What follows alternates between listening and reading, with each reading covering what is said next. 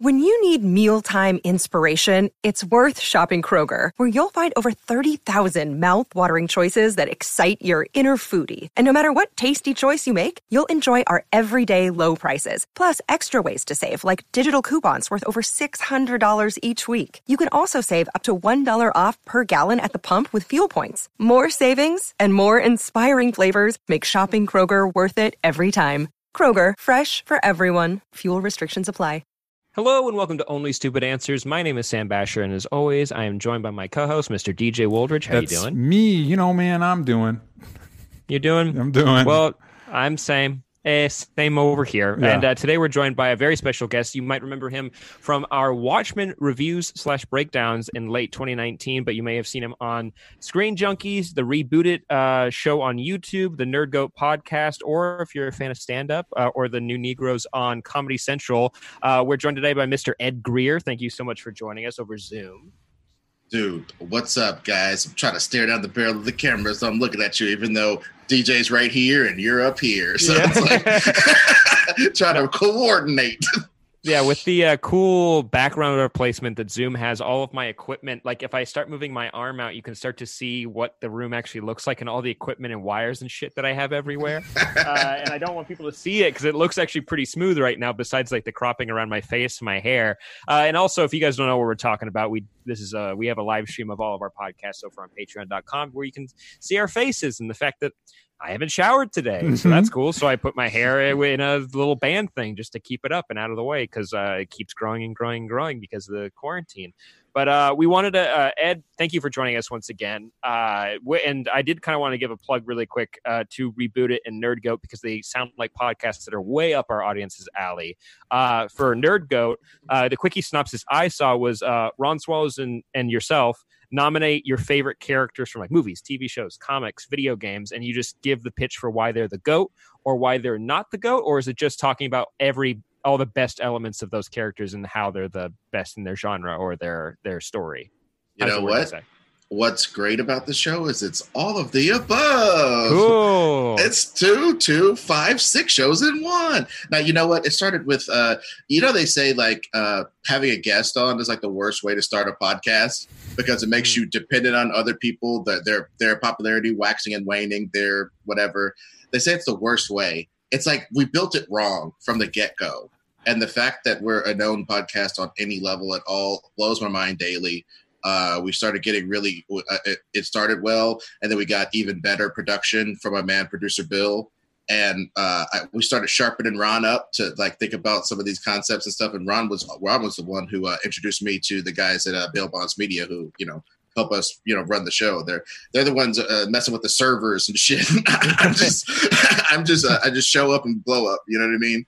Uh, but he's uh, producer Bill. I was telling you guys off air started talking more on the podcast, and I think it got exponentially better. It became three smart guys talking about character and concept with guests, and the guests always come and they're like, "I think the Punisher's the best. I think Moon Knight's the best. I think you know Superman is the best." And they have everybody has their preloaded like uh uh scopes trial speech to like to like to like you know prove their point on certain characters.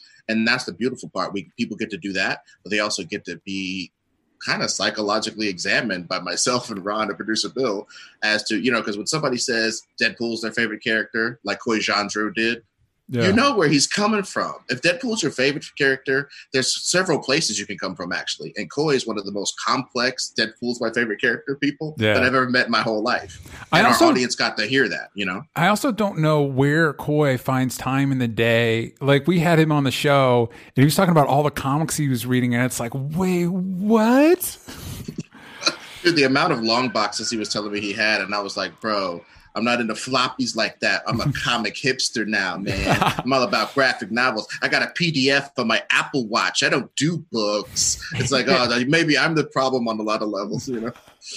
I mean, hey, I'm the same way because I I know I got into comics in my 20s just because that wasn't just wasn't a thing that my family we didn't we didn't talk about those in Mhm. my household. And so when I got out, this was when a I finally got Christian out- home. We don't talk about the funny books. yeah, and not the fun Christians. They uh no, we uh yeah, no, and so like I I got into comics on Comixology, but now I try to support my local comic shop. I'm trying to do the right Mhm. thing as a fan, but I'm Mhm. probably still doing it wrong. I know it.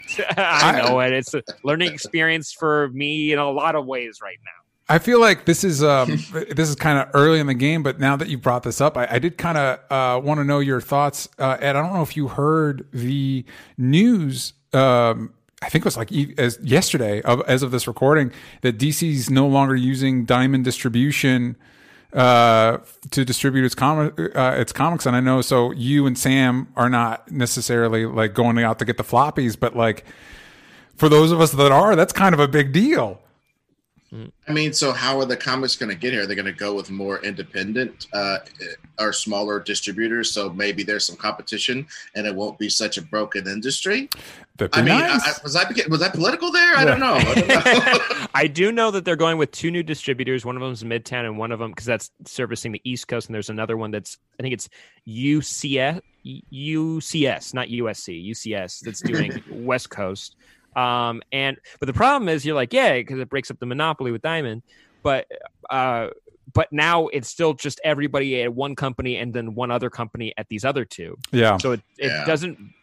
I, eh, though uh, there's a by the way, I highly recommend Ed. I don't know if you're familiar with Word Balloon, the podcast. With yes, John John Siuntres. Siuntres. Yes. The, Yeah. He's he's the goat. He's my favorite. He's uh I just I mean I knew about it, but now I'm just like diving into 15 years worth of comic book deep dives with writers and creatives and Mhm. industry professionals and he just put out a hour and a half episode diving into it with a bunch of like just professionals that own their own shops or are in the distribution model or they work at comic book uh, journalist outlets like bleeding cool um, Mhm. it's worth worth checking out to kind of dive into it because man like what do i know? Like I, I like reading the the pdfs and the stuff on comixology and my comixology app's great because it hides the pieces of the comic so i don't have to see it ahead of time. I get surprised. I like that. I'm Sam- such a simple man. Sam, Sam loves his surprises, but Ed, speaking of comics, you are working on your own one. dude uh it's it's pretty weird. Uh i was telling you guys off air that producer bill my my partner in crime on this and and ron swallow's contributing too. He's like basically our funny editor. We're doing basically uh basically bill had hoop dreams of, of doing comics. You know what i mean? Yeah. as did i. If you talked to me at 18 i would have told you i'm going to be working at marvel in five years. But i kind of went the entertainment track and the writing stuff and i started getting used to write a script, wait if somebody likes it. Mhm. Bill got used to working in production. He's produced like something like 200 hours of reality TV and done t- sold 12 like basically reality shows and or one-off like documentary type things and stuff. He like works in television. That's why we call him producer Bill. Yeah. But all the while he's been drawing. All the while I was looking at my when I was in the makeup chair to get on New Negroes on Comedy Central, I was drawing something. You know what I Mhm. mean? Yeah. It was like whatever I was doing, it was always back to that all the time. And I don't want to call it a dream deferred, especially in our times right now. Yeesh. yeah. Yeah. But it, it, it was a little bit that way. And we've, and me and Bill have been doing comics, but not really showing anybody for years. And so now we've decided to make a Mad Magazine type, you know, metal hurlant, heavy metal type, you know, compendium Great. of all these little short stories and weird weird us trying to be Moebius comics, you know, and like and like and like weird humor comics, you know, just really get nuts, you know.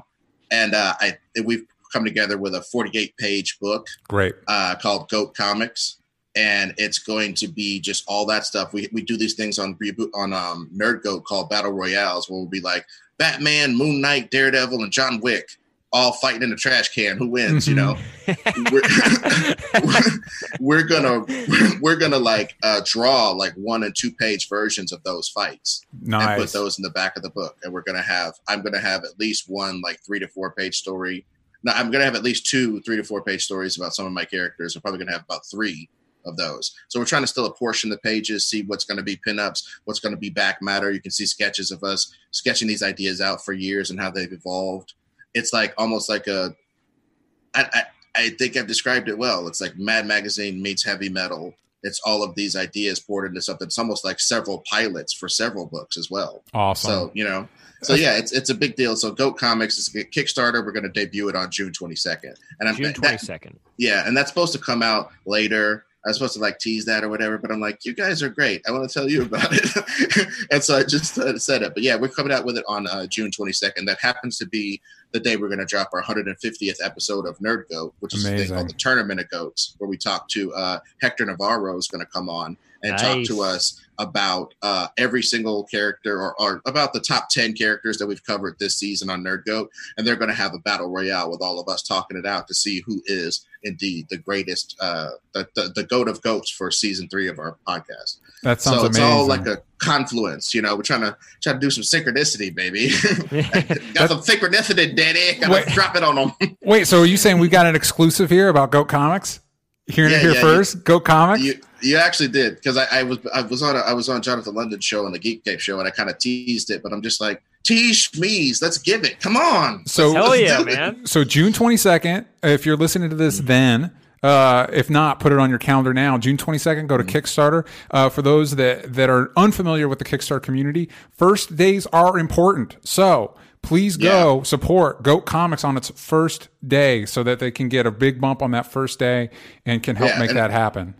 Absolutely, and if they just check the just keep checking that space of reboot it on YouTube. Yeah. we put up several text updates if people subscribe to the reboot it channel. Also, just reboot it is a fun is a fun show that we do. We just kind of t- we make it like Jon Peters made me, producer Bill, Ron Swallow, and Billy and uh, Billy Business from Screen Junkies. Where we make it as though Jon Peters kicked in the door to our apartment and said, "You guys reboot Star Wars," and I Mhm. don't care. Yeah. I don't care how much people hate you. Because boy, when we said we were going to reboot Star Wars, there was a hush in the universe. You know what I mean? and it turned out to be one of our most popular episodes. And we do stuff like that with Honey I Shrunk the Kids. We rebooted uh, He Man and made it a movie where where She-Ra and everybody's in it. You know, there's a big Love it. multiversal conflict. You know, we try to take a weird tack on it. So anyway, the rebooted space, we're going to do stuff about the Kickstarter. We're going to have a teaser video that's going to drop next week with like little little images, little teaser. You know, so watch that space and watch Nerd Goat, uh, and we'll be talking about the Kickstarter and its progress as well. So yeah, I love that. I That's love awesome. Well, hey, I marked it down so that way we know uh, from the OSA uh, social media accounts and from the podcast, we'll be make sure to show it some love and get our uh, audience excited for it because that sounds awesome. And it's uh, also we've uh, DJ. He's been a comic creator. We've had other comic creators, indie comic creators on uh, the show before, and it's just cool how our audience has been uh, getting so active behind those projects. So be sure to keep an eye out for uh, the OSA listeners when that happens. Also, Um, this is the perfect time to try and uh, create a comic because you don't need to be in a room with a bunch of people to make a comic.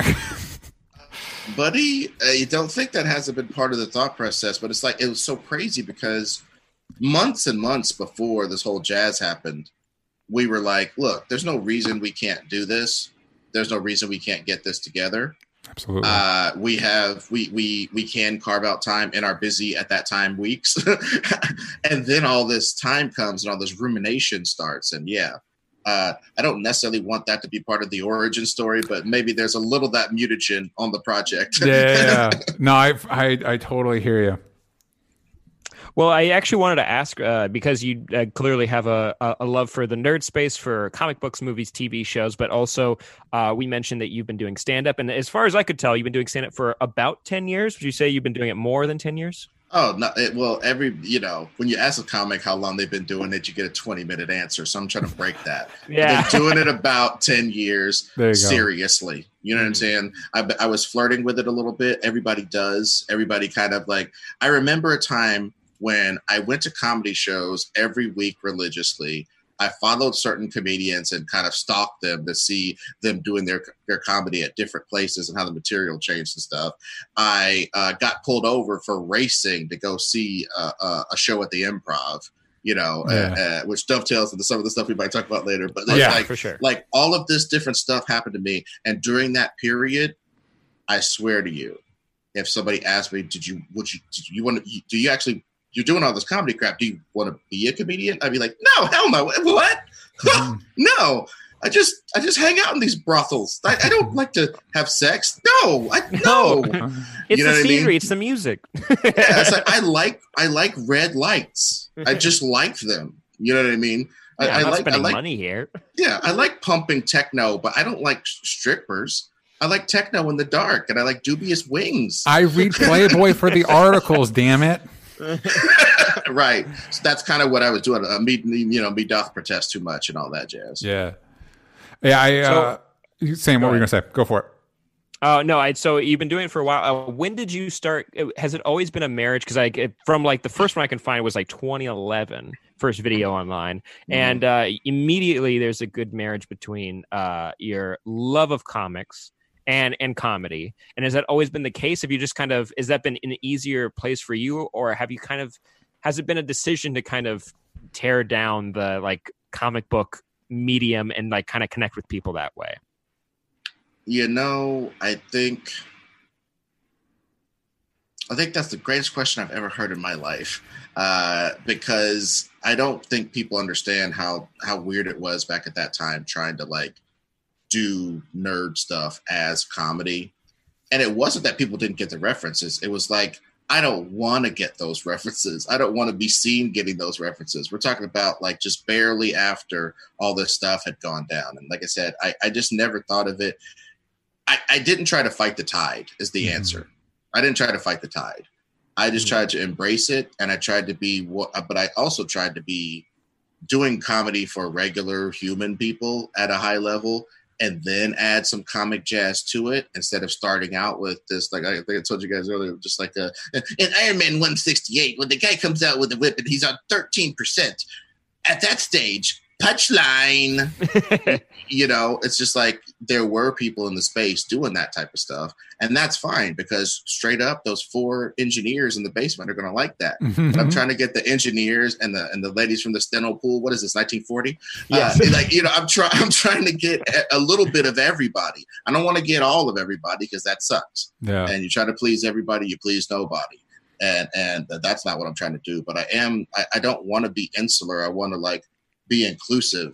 I think that's been my whole thing. I want to be inclusive, even to myself. I want to include my interest. If I'm going to be up here and here entertaining you losers for 45 minutes, Mhm.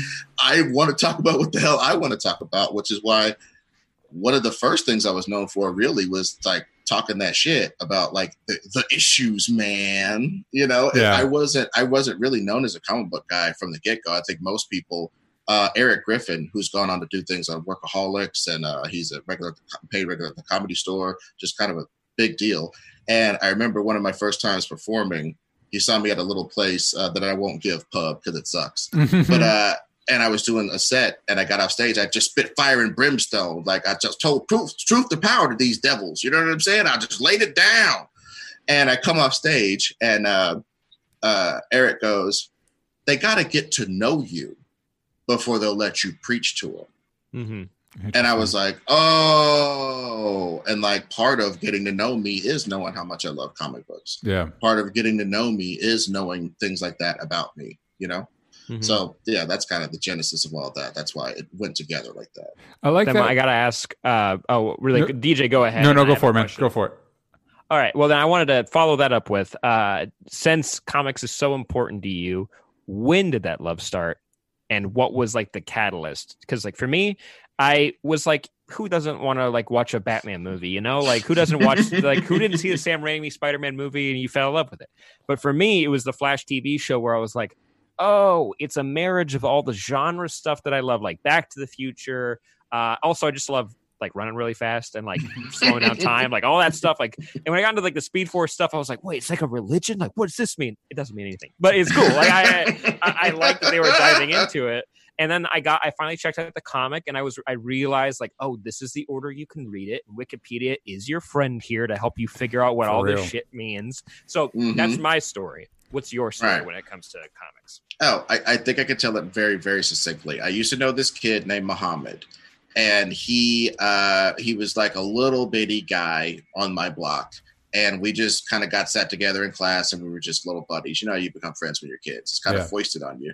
Uh, Proximity. And- yeah. yeah, just pro- proximity buddies. Proximity buddies. They'll determine your taste for life. Anyway, um so this kid this kid was like hey man um he just had comics all the time he would have comics from first comics he would have comics from he might have had some comics from Timely Comics. This kid had all the comics. He had all different types of comics. So uh, I think he just started leaving them around, and I would pick them up and read them. Or and we started. Uh, I started. I think he was trying to indoctrinate me, mm-hmm. but he mm-hmm. wasn't a Christian. He, he, wasn't sorry a bad type of Christian or a bad type of zealot of any religion about it on me. He just sort of left the tracks around, yeah, yeah, and yeah. let me sort of come to the come to Jesus myself, you know.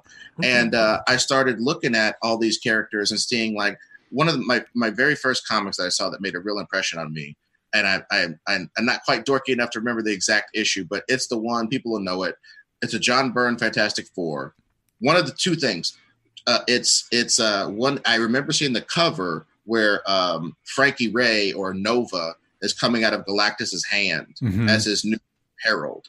That image burned its place into my mind. Like somebody made a lady out of fire. What story determined that? How yeah. was how was that? But I didn't even read that comic. I think I read it, read a couple uh, other issues where Galactus comes to, uh, or this other issue, Galactus comes to Earth, tries to attack us and stuff. He's all the superheroes are fighting him, and I'll never forget it. There's a panel of Daredevil and Spider Man sitting on a like a building ledge, looking at everybody in the Marvel universe fighting Galactus, and they're not doing anything because they know they can't. Mm-hmm. They know they would just be getting in the way, and they have a conversation about, yeah, man, yeah, you want to get some takeout type stuff. They were just like, you know, they're obviously concerned for everything. They want to, you know, save lives and stuff, but they would just get in the way because this is so beyond them. It's so big. Yeah. And I was like, this universe has all these. These guys are obviously heroes. They're sitting on a ledge. I wouldn't sit on a ledge. These guys are incredibly agile and dope, but there are things that are beyond their ken. This place is so big and huge, and that's what my conception of comics. It's so big and huge. There's so much stuff going on. There's so many levels to this. I love this. Yeah. That's my that's my I remember having that thought basically. That's awesome and also really inspirational. I know that's a lot of how a lot of other people found it. I just imagine like I had friends who were uh, and not knocking, but I had friends on my block growing up. They were Jehovah's Witness, and we'd always find those Watchtower pamphlets outside our house. We're like, "You try, yeah, I, I, see what you're doing, dude." I'm imagine not- if John Burns, circa 1986 or something, was drawing those pamphlets. Right? You might be a Jehovah's Witness. You'd be one of the 144,000 right now. You'd be like, "Damn, this shit is tight." Maybe that's the secret. Maybe they, just need better exclusive group. Yeah, they yeah. Uh, they just need better artists on those pamphlets. what I like, Dude, yeah, yeah, go for it. No, no, I was just gonna say uh, Jim Lee, uh, Jim, Jim Lee, two thousand, draw, drawing a religious tract. I get with it. You're in. You're in. You're in. You're sold. So I like what you were saying about um, including the comic stuff into your comedy because of that idea. Something, an idea that's really important to me when it comes to art, narrative, all that stuff is um, telling the story you want to hear told or telling something that's personal to you because I think um, specificity and honesty is important to any type of art. Um, specifically, and I think that pertains to what kind of what we wanted the topic to be about um, this week, because obviously uh, I guess for those listening later, uh, as of this recording, uh, times in America are pretty tumultuous, to put it uh, uh, bluntly, I guess. And um, something this this show has always kind of been about celebrating movies and TV shows and comics and being positive.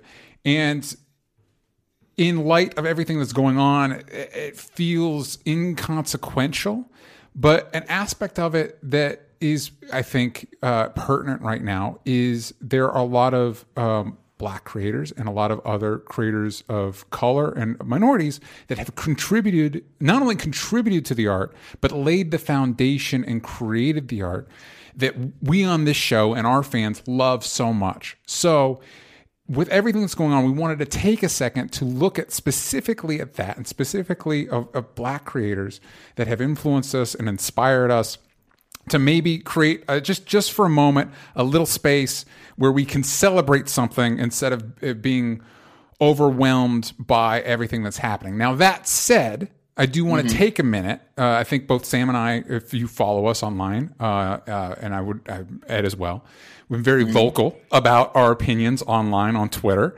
Uh, uh, I think it's it's I don't Black Lives Matter. Um, I personally, speaking for myself personally, have had issues with um, law enforcement. Um, and this week has uh, exacerbated those feelings significantly. Uh, and we don't need to get in all that right now. Um, but I think it's important that we, we on the show believe Black Lives Matter. We want to support black creators. We want to support our black friends. Um, we want to support our community. We want to support our neighbors, and I want to uh, express my admiration for everybody that's that's getting out there and protesting. Um, and you know, I've done what I've tried to do what I can to contribute to some of the groups like um, Black Lives Matter and the NAACP um, that are trying to do things to make our country better. Um, and trying to open up uh, online, trying to I guess, retweet and, and broadcast voices that are significantly smarter than I am on these issues and to provide other people those opportunities as well. And I, you said it, uh, and DJ, thank you for taking point on that. You you said it well, and and yes, you can check out all of our Twitter accounts and other social media accounts because I've just been trying to take the time this week and, and next week and next I mean, I just kind of want to change how I go about using my social media platform for not only amplifying and sharing the things that I do, but also what other creators do as well. And I have a lot of resources that you can find on my social media accounts in terms of Black creators, also resources to help out during this time, because I know a lot of people. I'm sure you can follow the right hashtags, but if you'd like on my Instagram account and on my Twitter, you can find a resource hub for places to donate, places to educate yourself, and different uh, forms of art that can help you uh, just just broaden your horizon, to put it one way, but also just to, to educate yourself more uh, plainly. Uh, but anyways, sorry, just want to that's I just mm. wanted to throw in my two cents as well. Yeah, we just didn't want anybody that even though anybody to have any confusion about where we stand on yeah. these issues. Now, uh, thanks again for joining us today. We have a question. Uh, first of all, I wanted to throw to you in case there was anything you wanted to add uh, to this. Mm. I mean, uh, what's what's interesting about about this time is it be- it becomes like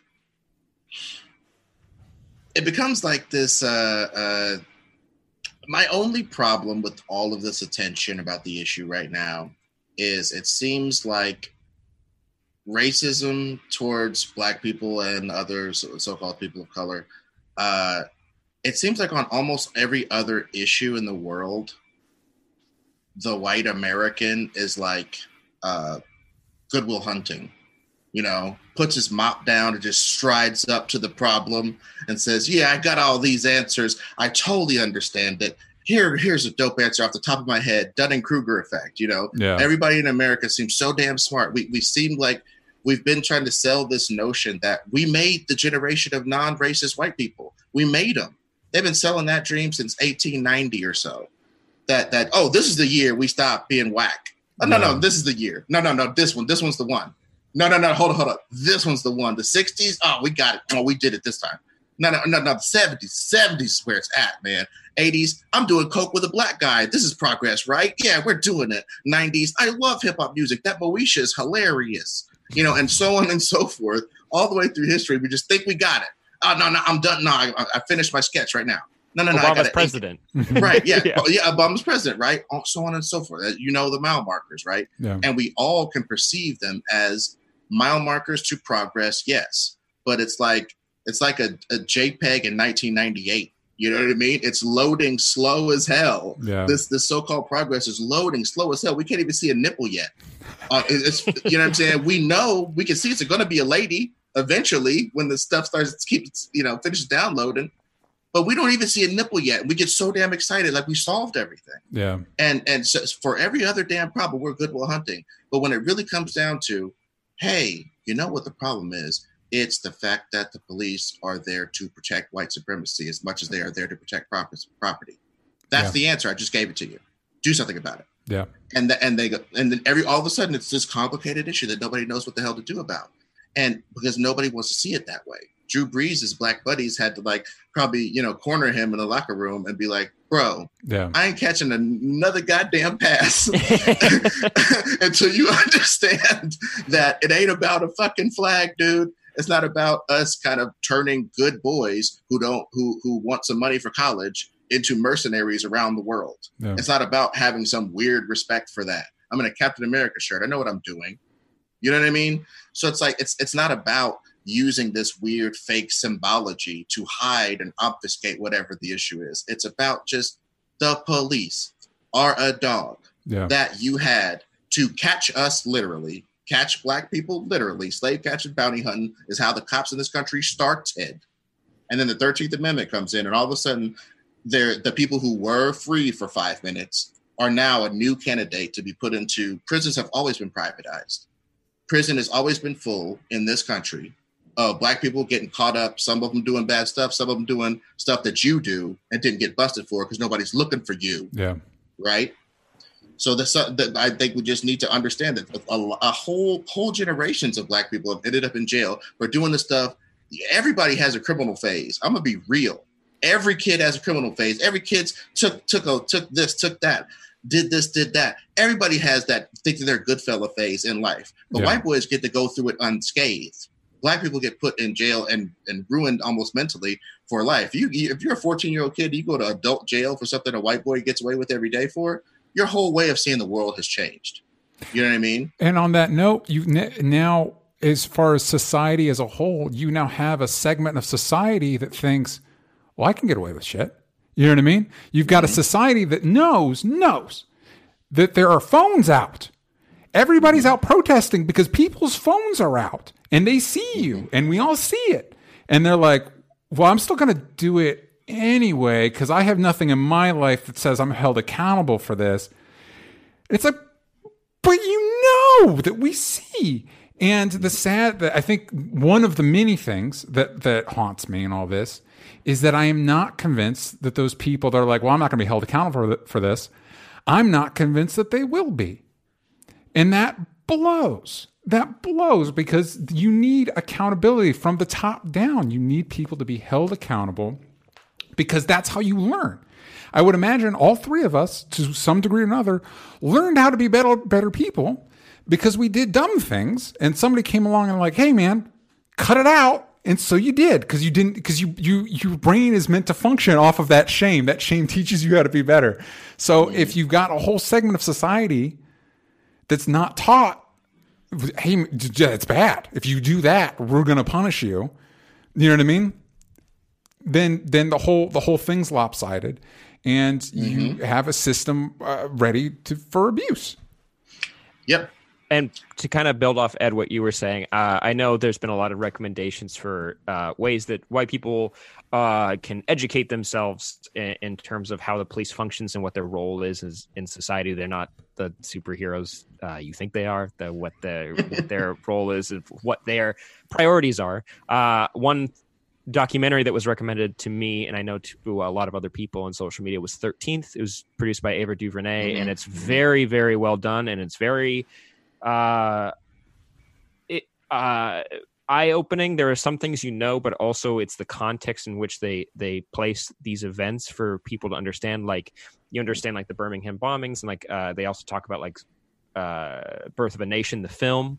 Uh, and I know like last year, speaking of Watchmen, because uh, we were talking about that earlier, but like Birth of a Nation, Alan Moore specifically cited it as a motivator for uh, white supremacists uh, as a way to go out and dole out justice or whatever that whatever they perceived as that and and white supremacy on on black neighborhoods and and and uh, minorities in America. Um, anyways, Thirteenth tackles that, and I highly recommend people uh, watch it. Uh, and challenge themselves to have to come to terms with how the world really works. And I know that I grew up in a suburb. Uh, I mean, I know that I grew up in a suburb, mm-hmm. but I, I know I grew up in a very uh, sheltered suburb that uh, was segregated, but not like I thought in the 60s. You know, you're just like I'm at like the Hispanic school where there are some white people, but we know that there are there is the school that does not get funding where it's majority black kids and Hispanic kids, but the one that does really well are like it was predominantly white and Asian. We know like that's where like money went and all and how it got divvied up and I've had mm-hmm. to have a lot of really complicated conversations with a lot of my family members that I don't have the answers to all the time about like what systemic racism is. And I know it's been at least helpful this week that a lot of uh, graphics and animated shorts and a bunch of other like and, and speeches that have come out to, to explain it but the thing is it hasn't this isn't new this has been explained before but it's been buried and now their conversations just become very it's it's risen to the surface so people oh, are oh. able to have these yeah well just jumping on that the thing is and and and like I, I, try to be succinct about it and that's one thing i want to say about the 13th it isn't ken burns telling you for 10 hours that the white man is the devil that killed all the red man you know what i mean mm-hmm. it, it, it, it, it, it doesn't present it that way it does present it as you giving a continuous blowjob to law enforcement may be wrongheaded.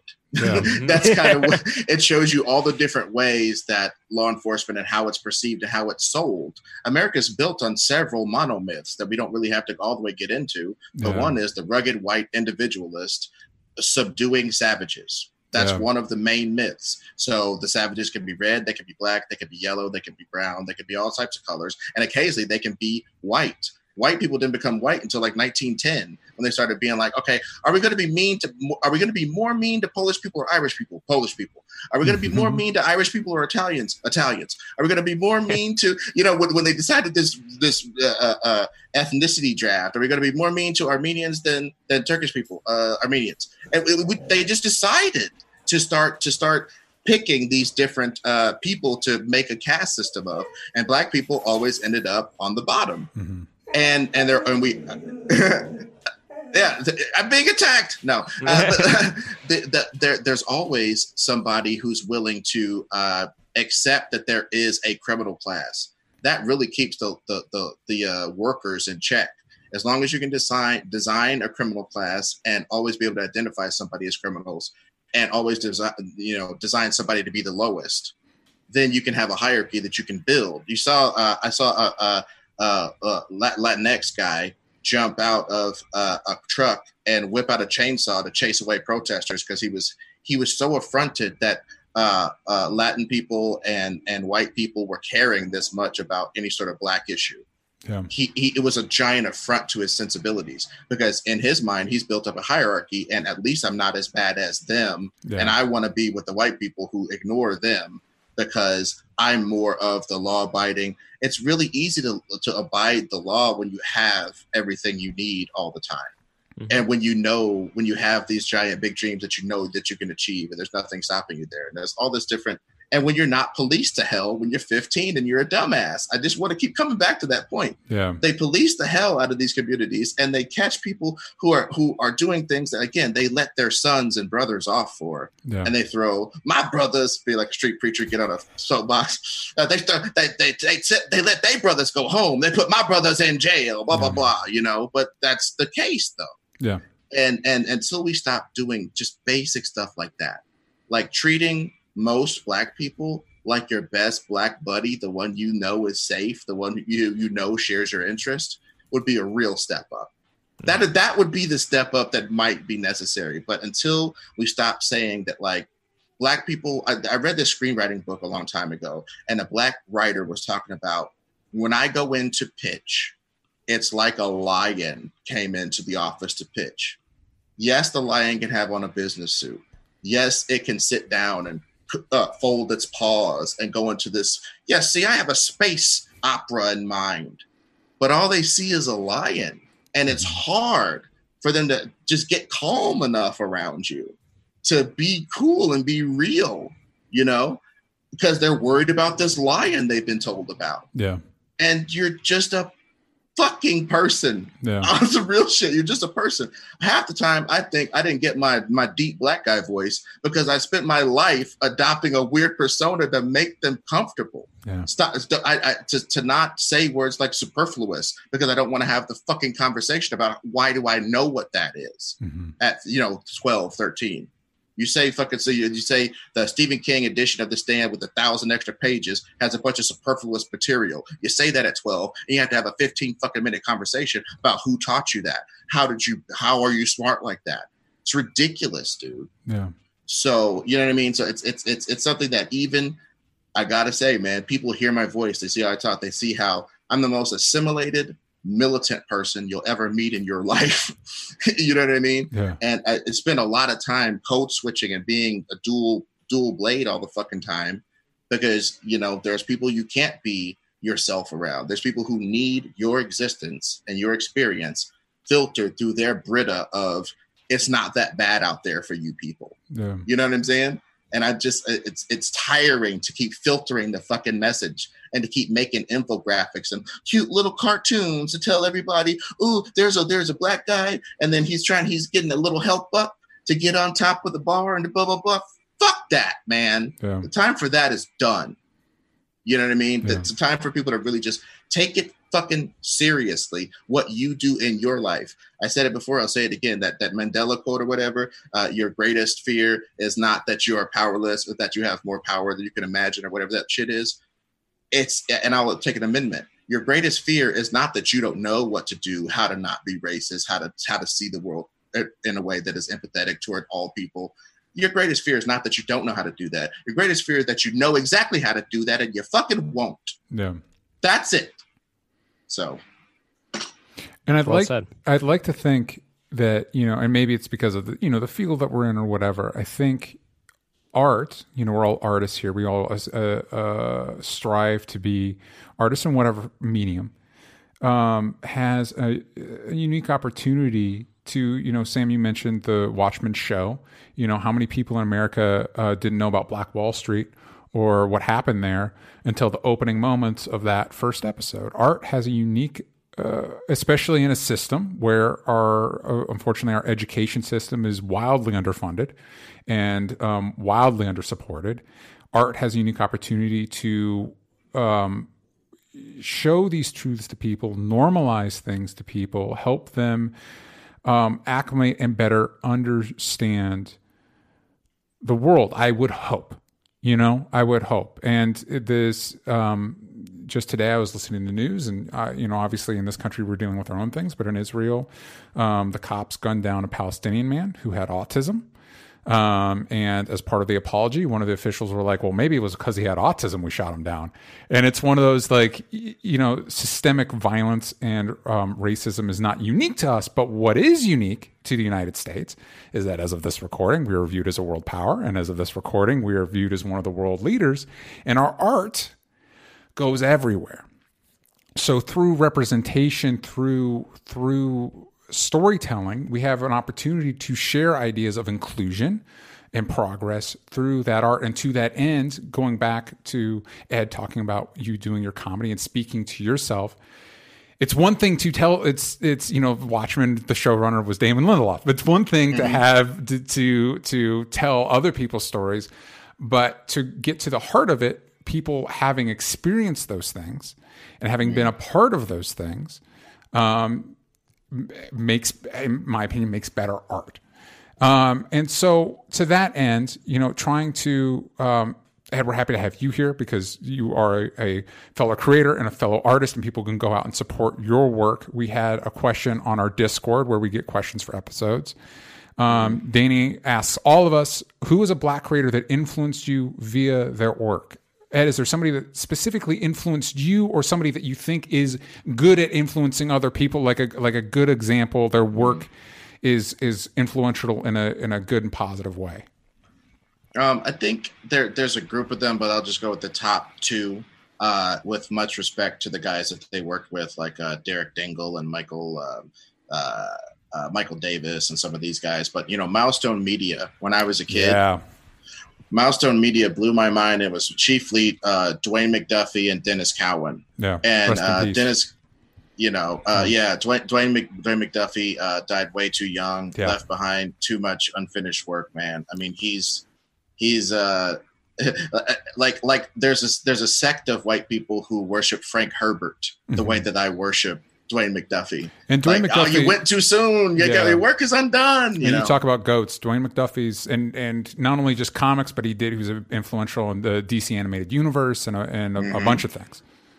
Oh, abs- no, absolutely. He designed him, you know, Bruce Timm and on those guys. They're part. They were part of the Brain Trust yeah. that designed what is still the best comic book company as far as doing animation is DC. Mm-hmm. Mm-hmm. Uh, and that groundwork was laid. Like he laid the track for that, as well as creating a whole universe of not only black characters, but like black the Dakota verse from Milestone yeah. had the first trans people, I think, uh, yeah. the, and definitely the first gay people I ever saw doing uh, anything of that nature. It had the first.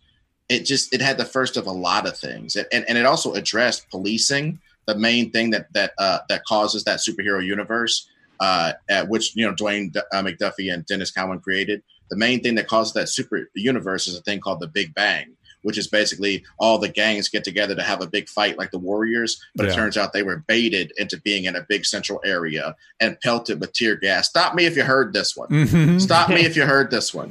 But they're they're they're they're they're they're herded into a central area and shot up with uh you know a, a bunch of experimental gas that kills most of them and nobody cares because that's what's you know system designed for kills most of them but it wasn't designed to actually kill them but it went wrong and it killed most of them and like somebody getting shot in the face with a rubber bullet maybe Yep. you know something that's supposed Yep. to not kill them but ends up killing them oops we broke another one Not That- uh, that- not yeah. non-lethal, less lethal.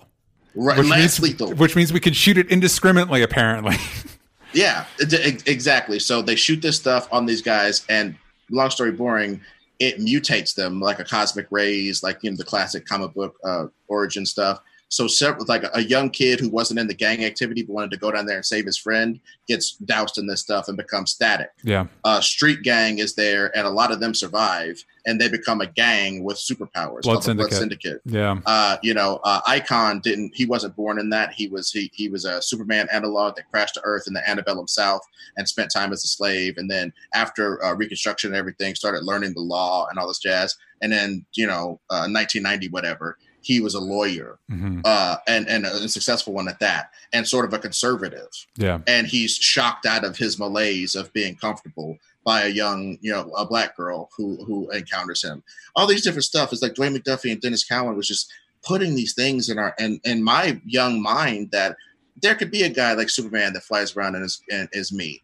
There Yeah. could be a kid floating on a on a on a on a damn manhole cover cover with electrical powers that could be me. There's all these characters that could be me, and they they weren't subservient to some Superman. They weren't the some analog. They weren't some guy who gets Batman slippers. You know, they weren't yeah. any of these things. They had their own universe, uh, which sounds uh, uh, oddly antithetical, but sometimes, you know, it's one of these things where they. It wasn't that they had their own universe; they were more central to the universe. There Yeah. were white people, there were black people, there were Latinos, there was a surprising number of Asian characters and and, and, Latinx characters. Uh, and I said gay, gay representation. They Yeah. just. It was like when the. I don't want to be a dick about it, but it was like when black people got a chance to design the universe. It was more inclusive of everybody yeah. you know, in- that instance, maybe not in all of them, but in that instance, there was a lot of inclusion that wasn't just black people, black, black, black. It was like everybody, everybody, everybody, Yeah. you know, and uh, it it just informed me a lot. So I'd say two that are right off the bat. Den- and Denys Cowan uh, drew a Black Panther run where Black Panther with no weapons beat five white supremacists that all had superpowers. Yeah. He like had he had like juices and berries and rocks Mhm. and defeated the shit out of them through his pure intellect and cunning. And Denys Cowan drew that, and I don't think it's lost on me that this lineage goes all through things like that. Like he's just great, and he really is one of the people that a, lot of black illustrators can look up to. He's he worked with Neal Adams when he was like 15. Yeah. He like goes into Continuity Studios and gets a job as an intern, kind of uh, uh, like doing inks and doing uh, paste ups and helping the guys do their work, and gets to study at the feet of Neal Adams. He's like a prodigy. He pulled a sword out of a rock. you Yeah. know? So he- yeah, Denys Cowan's great. And this Cowan was also um, the primary artist on, uh, I would argue, the most iconic run of the question. Um, and I know the milestone media. I know there's the rights issues are complicated, but I've I've been fortunate enough to find back issues of it, like um, hardware. I've hard, hard I have hardware issue one. I have a couple issues of Static. I think I have an issue of Icon. Um, and when you read those comics, they're so far ahead of their time, and they're so Yes. still great. And it's and it's a bummer that we don't see those characters more, because it just it it bums me out that Static is not able to be what I feel like he he could be to the DC universe of like their answer to Spider-Man. They're like he he could so easily be uh, a pillar of that universe. Um, and I hope that um, those characters get the limelight more because they are so unique and cool, and also that the creators are able to get. Um, uh, what's the word I'm looking for? The the the credit for their work and um, uh, get paid. I hope they get paid. I hope we see more of those characters, and when we see more Right, of them, I hope the creators of them get paid. Yes, I, I agree with that assessment very much. And Yeah. just last things last, the great thing about it was they were able to retain ownership to a great degree throughout most of their lifespan. I think maybe it's one of those things where it gets a little wonky, where maybe uh, like when, when Jim Lee had his own company and just sort of sold them back to DC, is like, I was free, but it turns out I kind of like it in the house, so I'm just gonna come. I'm just gonna come back in. Turns out I like those DC paychecks. right? Yeah. Just yeah. I don't. I don't have to. I don't have to pretend that Wildcats has a story. Anyway. Um, Truth. you know what I mean? But uh, uh, but but big shouts out to um his universe spawning um uh, uh the Authority. Yeah. The Authority is. I mean, is one of the seminal comics of, of my youth as well. That that just and that to me was almost as important as it being created by a black creator because it treated superheroes as like if you had that much power, you'd be a real dick about it. Mhm. You'd be the superpower in the world. You wouldn't put the damn flag on top of the White House. You do what you wanted to do. You do what, frankly, the people who run this country do. You wouldn't Yeah. have to observe what the fuck the people want. Why would you do that? That doesn't make any sense. You're too powerful to listen to the people. Yeah. And so that that kind of dawned on me that idea of even superheroes could be super dicks Yeah. you know so uh and, and obviously watchmen did that as well but i'm just saying like looking at these things some of these people who are like representing marginalized people you talk about watchmen uh a gay black cop in the past Mhm. you know i don't want to give too many spoilers for people who haven't watched the whole thing but Yeah. they had Go that in there you know what i'm saying but uh, you know they had that storyline in there they had so, so much and and and like even madame Trieu right madame Trieu the vietnamese uh, Yeah. uh, billionaire brilliant lady her story of how her mom had to steal privilege off of a mountaintop Yeah. and put it inside of her to have a daughter who had a, a chance in this world. You know what I mean? Uh, it, it's it's very interesting some of the, the themes in there where it's like, uh, and and like I said, I don't want to condone theft or any crap like that, but I love the fact that there was a couple of fashion CEOs that talked about how their stores were looted, Mhm. and they were just. I think they could even understand like. It'll just make my brand chic, you know. Saying? I'll be Riot's fashion they were just willing to sacrifice their products to support people who are just like let them have a little bit of luxury this Yeah. is the problem with this world these people have no luxury you know that that's as bourgeois and let them eat cake as possible Yeah. but at least it's not shoot them all for stealing my fendi coats you know what i'm saying Yeah. you got to take progress where you can get it you know what i mean mm-hmm. and I, I just think people are. I, I think if we get one thing out of here, it'll be. I think Akilah Hughes or Akilah Green. I was what, reading Twitter. Two ladies named Akila who do great work. I don't remember which one said it, but they she said um, they're they're they're letting police brutalize everyone to maintain their ability to brutalize black people. I saw that. Yeah. And I was like, that's the money. Cause like when that old man got pushed down, we, we're in the moment now. So, but that people can look back. There's a video of an old man who tries to cut through a phalanx of cops, yeah.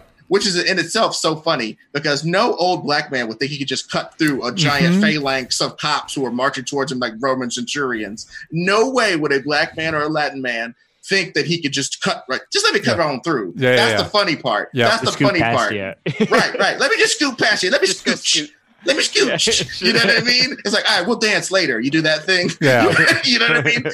He was trying to do that with a phalanx of cops who were marching, you know, uh, towards him. That's the funny part. But then it gets unfunny when they start to shove this obviously doddering old man who probably was trying to cut through them because walking around the block is too much of my old ass. Yeah. I'm trying to take a shortcut, and you fuckers are. I'm not down with this protest certainly, and I don't want to f- fuck with you guys, but I'm just trying to cut through.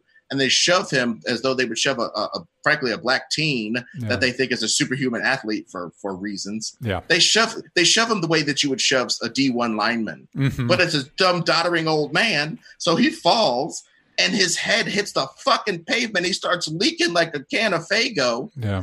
and and and he's he's like looks like he's dying in front of everybody. And the first moment, the first thing I hear the cops say is, "Get those guys, not pick that man up, not help that man, not st- not even stop filming us killing this guy. It's Yeah. get those guys that are filming, get those guys that saw us do this." That was their first reaction, and now we see that that that I think 500 of, of the cops uh, in that unit resigned from that particular task force be oh no 57 57 of them i think resigned from that task force in support Yeah. of the two guys who pushed an old man to the ground i saw a guy in a wheelchair in downtown la he's one of those guys who sits in a wheelchair pulls it with his foot he's schizophrenic Yeah. he got shot in the head with a rubber bullet and the picture is like it's a, it's a real annie leibovitz shit i'm not trying to be a dick about it it's a real beautiful photo Mhm. of blood coming out of his head while he's hunched over in his wheelchair, and a giant wall of cops, one of which is still aiming a rubber gun, rubber bullet gun right at him.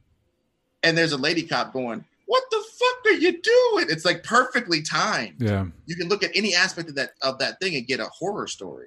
And I'm just saying, like, in what world is that justified? In what world are we the good guys if we're on Twitter going all blue lives and blah blah blah? In yeah. what world is that cool? I don't I don't get that. And I think, well, I think you touched on it a little bit when you were talking about this idea of the way, you know, the the myths that we let found America, and and the idea of weirdly, this idea of authority, considering the uh, the myth I was raised with of of a of a of a bunch of white guys in brown face throwing tea off of a ship. Um, mm. You know, we're we're founded on this idea of rebellion, um, and yet we can't seem our sensitive egos can't seem to facilitate people uh, protesting peacefully, which is it's one of those things where it's like this feels like the harder choice. This it feels like you're not only making it hard on the protesters, but it feels like you're making it harder on yourselves for no reason. Uh, it's it's like when uh, it's insane. You you think you think that, and not that this would be better, but you think there'd be some sort of cynical. At least at least pretend like we give a shit, so that they stop doing what we don't want them to do, and they can't even muster that. They can't even which again goes back to the idea of accountability. There's this sense that like we won't be held accountable. And i think not only do you know uh, we as a culture we need to look at how we perceive um, law enforcement and authority but also going back to you know we're talking about comics. We love superheroes you know. I, I think um, a comic Sam and I have talked about uh, a lot recently is Second Coming, which even though that's about there's a religious aspect to it. Part of it is how superheroes kind of represent this this classical view of authority. Um, and uh, one of the many thoughts that went through my brain this week is like superheroes should be outlaws again. Spider Man shouldn't have cop friends. Batman should have a complicated relationship with Commissioner Gordon. well, I think we're going to see that come down in the zeitgeist, bro. I know that that's going to be part of it because of the fact that like number one that's when it's most interesting. Yes. Because to be a hero to truly make the decision to be a hero when you know that it's antithetical to a certain power structure or that you might help people that the main power structure doesn't don't want helped or you know something some put some spice on it is all i'm saying. Yeah. that's, that's that's that's nice. That's a good place to be in in fiction and captain america even was where i'm wearing this shirt captain america Ah, I just put it together, babies. I, I literally just put on this shirt because I'm just a, a fat schlub who wants to identify with a physical specimen. But I just made up a psychological reason I did it. I did it because Captain America represents a lot of what I think would be good if certain, frankly, white people could adopt some of these these tenets.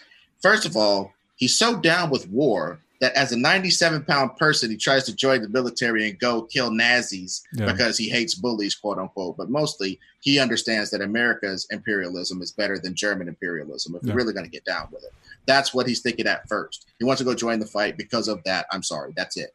He goes through a war. He gets all this, this Nazis and Hydra and this, and that, and the other. Learns a lot about himself. Learns a lot about life.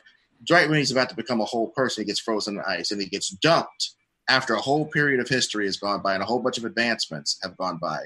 And he has to fucking wake up to what the world is now. He can't lament that, hello, my baby, hello, my darling, isn't on the fucking radio anymore, dude. He has to learn who the fuck Drake is. If he doesn't like him, that's fine. Mm-hmm. He has to learn who Marvin Gaye is and learn that that's the great soulful music that he missed. He has to learn these fucking things. And he, he, he takes he takes it as a personal challenge to better himself, right? Yeah. To not have everything bend around him, Civil War notwithstanding, uh, uh, have, to not have quite everything bend around him, to be a little tractable in certain things, get up to date, do this, that, and the other, learn stuff about the world. He, and he does that. And obviously, the lineage of the of the Captain America program, we can get to the comics. They they experimented on black people. They Tuskegee experimented on black people to even get his power set. Yeah. And by the time they got the drug to him, it was FDA approved, baby. Mm-hmm. Shoot this up in your veins. This is safe for a white man. You know what I mean? Yeah. He's a perfect example of somebody who, even with a lineage of getting all this help, getting all this privilege, thinking all these jingoistic thoughts, can still, as a goddamn adult, change his mind. Yeah. Up to the point where the government goes, damn, man, you too woke for us. Mhm. We're going to take your motherfucking uniform away. Yeah. you know what I mean? That is the place that a lot of white people need to get their minds to. Yeah. Be willing to have your dumb uniform stripped off because you're doing the right fucking thing Yeah. and have faith that if you do the right thing and, and, and conquer those things and get good people in office, that the good people who are controlling stuff now that you put there in office by voting, by civic work, will let you put on the good uniform of Captain America again and be a good guy. Let's try to make it to where the people in authority will give you orders to do something good. Let's, if we're gonna be in fantasy fucking land, how about that? Yeah. How about that fantasy? Let's do let's embrace that one. That's all I'm saying. I think Well, yeah. uh, I think that's a more meaningful interpretation of Captain America uh, than I've heard before, and I, and it, and I already like those movies, but I think I will enjoy them uh, even more uh, in that context. Um, in Agreed. And I did really quick want to read from the comment section because we have people joining us live, and I appreciate your guys' comments with Danny M, Wendy, Caitlin Conway. Uh, Caitlin, giving a shout out to that specific story, uh, Ed, you brought up with the uh, uh, old man getting shoved. Uh, is in Buffalo. That's her hometown, and she did an upside down smiley face, the one with that's in a lot of pain, and said that incident was an old of the old man happened in my city, and there was literally or there are literally people rallying around the cops at the city courthouse building today frustrated smiley face. And she also mentioned that he that old man was there for the protests. I don't know what he was doing what he thought was going to happen by him going up to those stormtrooper looking Yeah. motherfuckers so Well, a- and you know what? And you know what? I, I- I don't want to misinterpret his intentions. Even if his intention was to go up and do what some whites are doing at the protest, a lot actually, are the operation like human shield type thing. Like when the cops get a little rough, they'll rush to the forefront because the cops are have, unfortunately, a statistical like that. It's less likely they will fuck up a white person than than one of us, especially a young one of us. And I think he might have been trying in this case to maybe use his privilege and understood in that moment what we're talking about. They'll brutalize anybody to preserve the right to brutalize you. And again, I don't want to harp on it too much, but making a criminal class out of people, making there always be somebody on the bottom, and then demonizing people who recognize that is classic fascist stuff. And you don't Yeah. have to smell like patchouli and have a bong load ready to think that way. I'm sorry. Stop thinking that it's hippie bullshit to look at to look at the real cause, man. Yeah. Dude, we've demonized that thought process so much to the point where we got Quentin Tarantino, who used to be hip, doing his damnedest to fuck up hippies in every way possible in, in that movie. I'm not trying to be a dickhead, but you know, some hippies are fake posers. Some of everybody's a fake poser. When I talk about virtue signaling, I, I don't like that language, but there are some people who do that. There are some people who would rather look good than be good. We understand that but having cynicism about that and not doing your part just because other people might be do- not doing their part it's classic whataboutism. Mhm. and it's a classic excuse for you to not change your your your whatever. So i'm as cynical as they come man. I love these companies acting like they give a fuck about black people so they can sell chicken nuggets or whatever the fuck. Yeah. i think it's cute. I think it's hilarious. But i think it's everybody's responsibility to get that money while you can and use that to help your community. Yeah. you know what i'm saying you want to Like- compete you know. I don't know if you saw the meme, but it's like that nervous space captain, and like he has to press a button, and one of them is like Pride Month logo for your Twitter account for your business, or the black square, and it could he couldn't pick between them, and I, I was like, yeah, that's a yep, because like I, I I would say like there's some brands that are like pretty just like paper over. They're like we weighed this uh, for a couple days of what we'd say. Da, da, da. Cool ones to shout out, I'd say uh, Ben and Jerry's because they just did a big post that said like end white supremacy and they had like a a, a plan for it, which was kind of cool.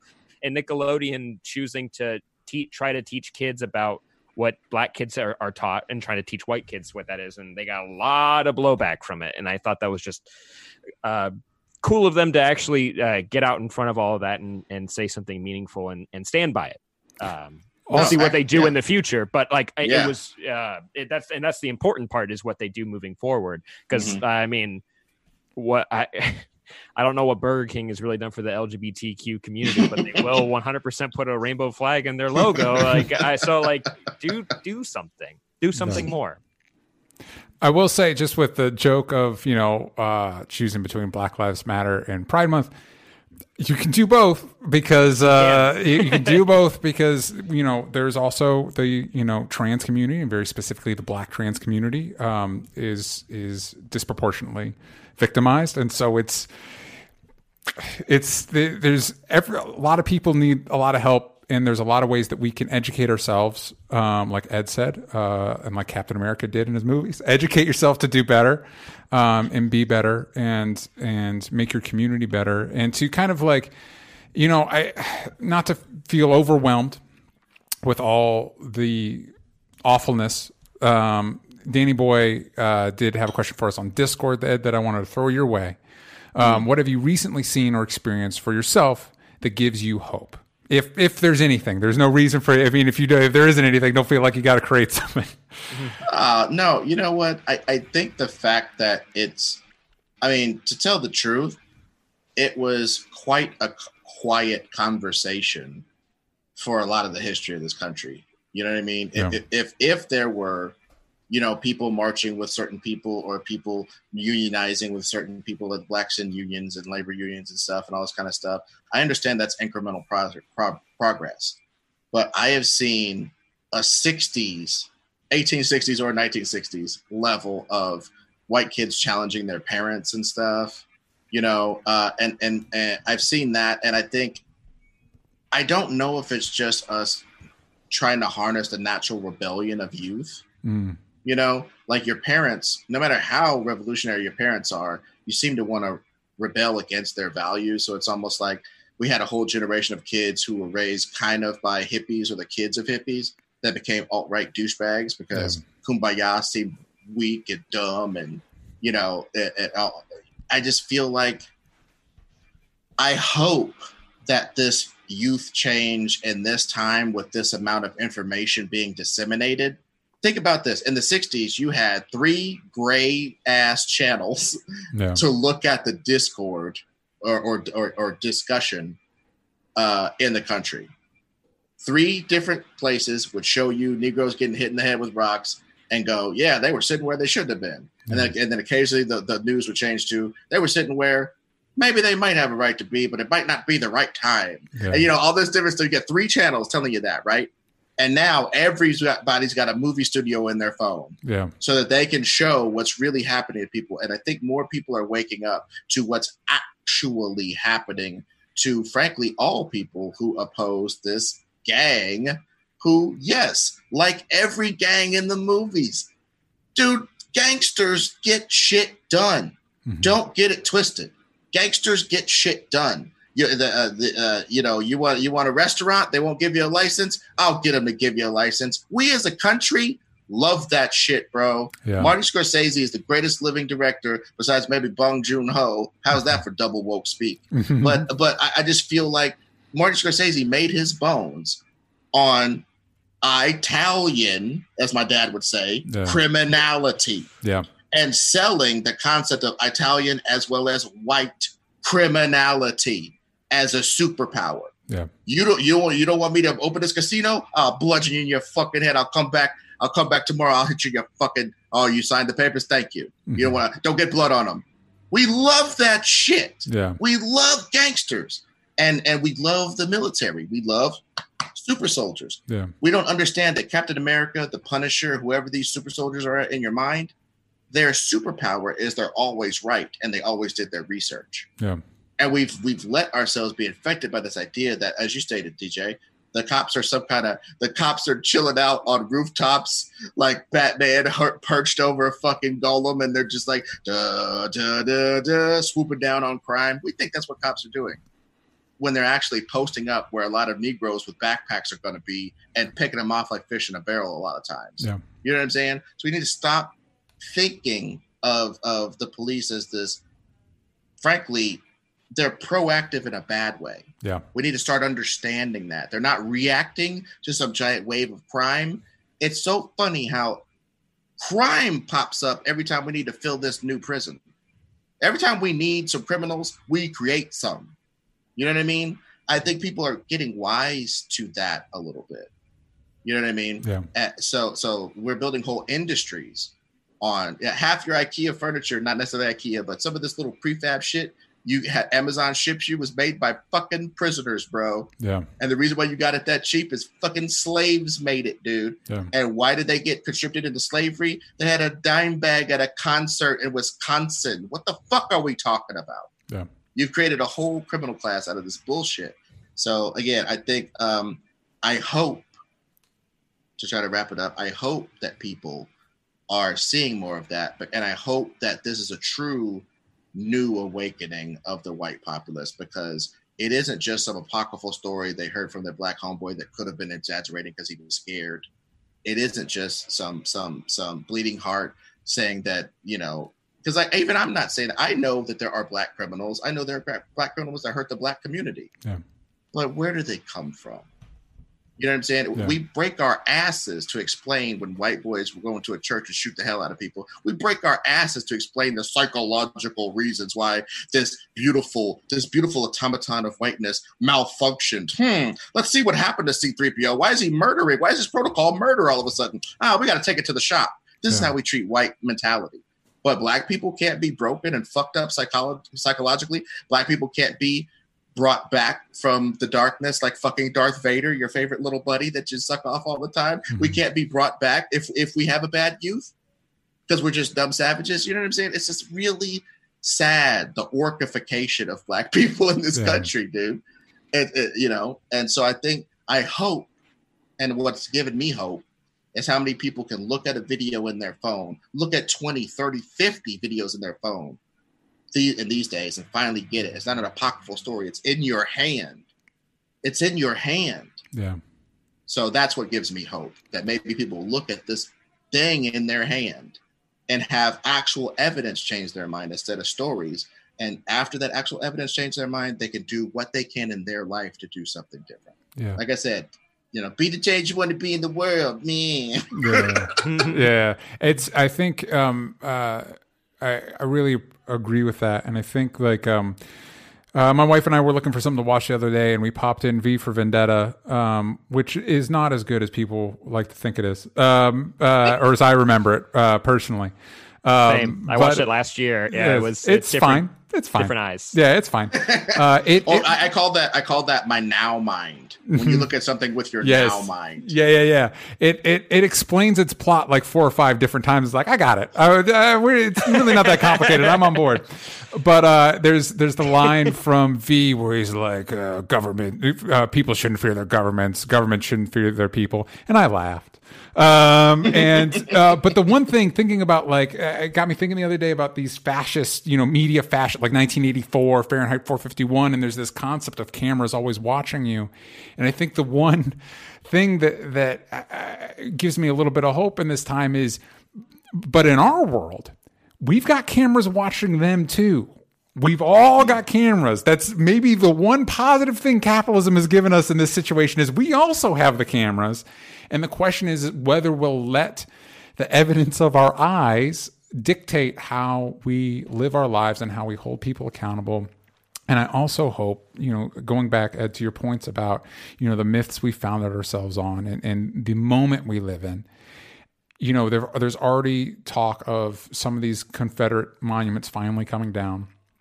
And I hope that this is an opportunity that, like, you know, Germany doesn't, as far as I know, I guess German listeners, you can let me know if I'm wrong. I don't think they have monuments of like Hitler around. No, you know what I mean? gone. Yeah, that stuff's out of there. So, you know, we had some violent insurrectionists about a couple hundred years ago. Let's get all the statues of them out. You know what I mean? Let's get uh, any of that symbolism. And, And, just just imagine, just imagine if if Marcus Garvey in the 30s or 40s led a black revolution that killed one fourth the amount of people that died in the Civil War, yeah, would we have a statue to him? Fuck no. yeah. Fuck no. There's there's no I Nat think Turner statue. Yeah. There's no Nat Nat There's Turner no- statue it's not on the even White that. House steps. There's no there's no Benedict Arnold statue. There's no like wait, didn't that guy didn't that guy try to betray America? Yeah, but he was you know what? It's Southern pride here. Yeah, you know he what I mean? represented freedom. Yeah, he's part of our listen. He's part of our history, and and I even though and again going back to the idea of art and stuff like those things are symbols, but symbols matter. You know what I mean? And the things we allow to linger matter. And this idea, you know, the um, cancer might attack a specific part of your body, but it's not like, oh, it's just my lungs, no big deal. You have cancer. Mm-hmm. If if if part of our part of our country is being victimized, their freedom's being oppressed, that devalues the entire concept of freedom. You know what I mean? Mm-hmm. So mm-hmm. you need to cut it out. You need to get and, rid of it as best you can from its root. Obviously, it's the same. You know, you you can't get rid of guns from all criminals. Sure, but that doesn't mean you shouldn't try. You shouldn't try and like as best you can root out all the things that have been allowed to fester. And that's not going to be easy, and it's not going to it's not going to happen quickly. But it doesn't mean oh, it's not worth happening. Thing, dude, one thing I'd like to jump in with just and really quickly, I just yeah. think socially, what's interesting to me is five loud black guys coming into a space is reacted to a lot differently than five loud Irish guys coming yeah. into a space. You know what I mean? Yeah. The same. I, all I or any black person, and I'm serious business. All we want is to not be disproportionately policed by by people with phones who who want to be the police. Yeah.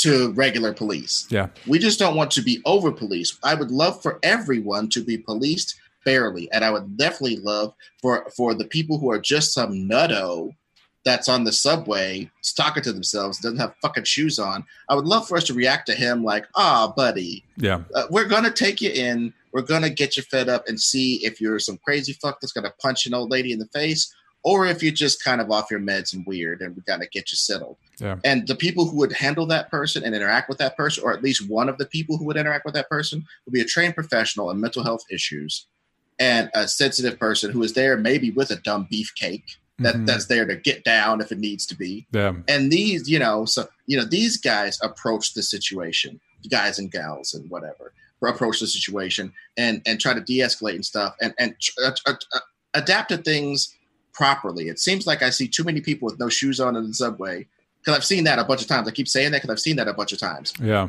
getting the shit beat out of them like they're goddamn Batman. Yeah, you know what I mean? And and and re- being reacted to as though they're a lion loose yeah. in the subway instead of trying to de-escalate and get them some sort of help i just wish more of that would happen and i, I know that that would help everybody white people included because as white people are wont to say white people get shot by the cops too at a, at, a, at and frankly at an alarming rate for a fucking developed country mm-hmm.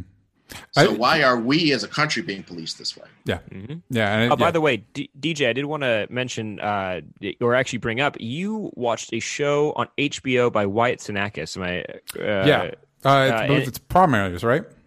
Problem areas. Yeah. Thank you. And I know mm-hmm. there's an episode that dealt with uh, police, but also the prison system. And you had mentioned like different. There were different areas. Like I think Oakland was trying out a different way of uh, dealing with smaller crimes. Yeah, Seattle as with, well Seattle as well. Yeah. And I just so I wanted to throw that out there. Problem areas now with like HBO Max and HBO Now and HBO Go and all the other HBOs. Not just like, that way to watch that. Yeah, not just that. That was the first season problem areas that was um, dealing with police violence, and it, it's again, it's weird. It's it's frustrating how this stuff is always so. You know, we were talking about Watchmen that came at the end of last year, but it's like, or in Milestone back in the '90s. This isn't new. It's not new. Uh, but I guess, hey, at least we're talking about it now. But all those are, I believe, uh, on YouTube for free. Um, oh, right now. Cool. Yeah, so you can check that out as a way to get informed. And he uses um, that show as a way to get uh, a bunch of different perspectives, all the way from like general police reform to people wanting to abolish the police entirely, and all those perspectives and how um, that might work. And again, just that idea of using entertainment to educate yourself and make yourself better so that we can all be better citizens and treat ourselves better. And Ed, like you said, yeah. like, you know, you know, homeless, homeless guy on the street and, you know, maybe treat him like a victim first and then, uh, instead of, uh, you know, yeah. Yeah. So, um, Ed, one more time before we wrap up, um, can you talk about all the stuff you're doing that people can go and and listen to and check out? Um, Nerd Goat reboot it, your comic coming up, um, all that stuff.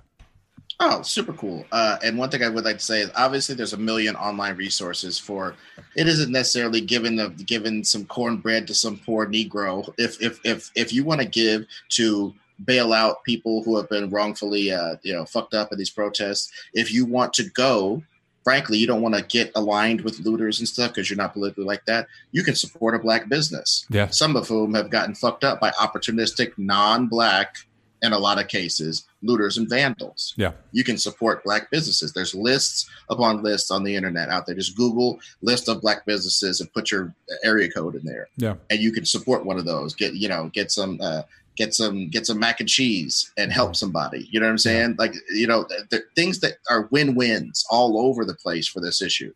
Okay. Yeah. And I don't want to put my stuff in that category, but uh, I am an artist. I am black, and uh, uh, a lot of being black uh, informs my sensibility. But I'm just like everybody else, comic book kid.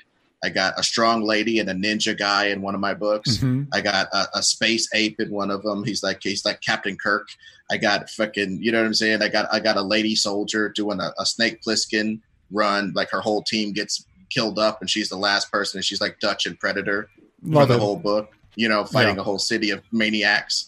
You know, it's it's like I got I got stuff. You know, so like uh, the comic book Kickstarter is starting on June 22nd, Yeah. and uh, we're gonna debut all of these like basically pilots of several comics and funny uh, in between back matter and sketches and just it's gonna be 48 pages of entertainment that you're gonna get called Goat Comics. Uh, coming out, uh, uh, the Kickstarter is going to start on June 22nd, so you can back it and we have most of the book done. I'm talking about there's like 10, 15 pages, miscellaneous pages. So as soon as we get this funded, we're going to print this and get it out to you. There's Yeah. no bullshit. We're not gonna this ain't no Cyberfrog shit. You know what I mean? Yeah. Oh my god. Oh my god. we're not we're you know, you ain't gonna catch this and you know uh, on sale somewhere before you get your damn copy. Yeah. You, you, you, are gonna get this shit, all right? And uh, you'll be supporting a black creator and and people who have supported a black creator from the get go and helped me build my brand. Oh, kill me. You know what I mean? The- Like you're supporting good people. Yeah. Uh, so uh, yeah, Goat Comics, 48 pages, and uh, reboot it. Uh, it's a YouTube channel. We have two seasons of entertainment, and and we're gonna start doing uh, summer like director's commentaries of the episodes that are Cool. going to be live cast on OBS. So you'll be able to tune in live and check those out. We're getting a lot, a lot of strong responses. And again, it's just us taking old properties, Fantastic Four, Masters of the Universe, GI Joe, Star Wars, and totally saying. What if Vader was actually the main character and Palpatine wasn't? You know, what, if- what if Vader was Palpatine from the get go? What kind of wrinkles would that put in there? Uh, how could we do Indiana Jones again? You know, all this Yeah. stuff, all these impossible tasks, and we do it in about an hour with minimal editing. And last things last, Nerd Goat Podcast. It's my bread and butter. I love to talk to people about their favorite fictional characters. We got up our own asses for a while doing just insular quarantine episodes, and those are like a descent into madness. Now we're coming out of that, and we've had several we had several good guests lined up. And I'd love to get you guys on individually Love it. uh, to rock it and, and do characters. So uh, uh, the new season is going to be super fresh, and we're building up to 150, which is going to drop June 22nd as well, along with the Kickstarter. Episode 150 of Nerd Goat will drop on that day. So just thanks for looking at one or all of those things. Yeah, go check them out. Listen, we're technically all still on quarantine, so what else are you doing?